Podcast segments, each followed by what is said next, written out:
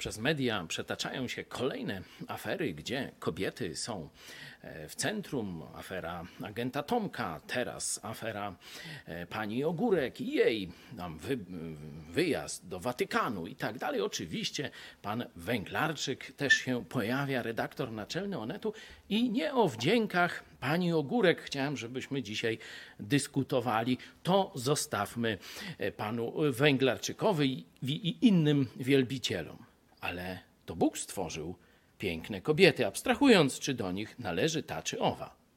I Bóg też ma do tych kobiet szczególne przesłanie.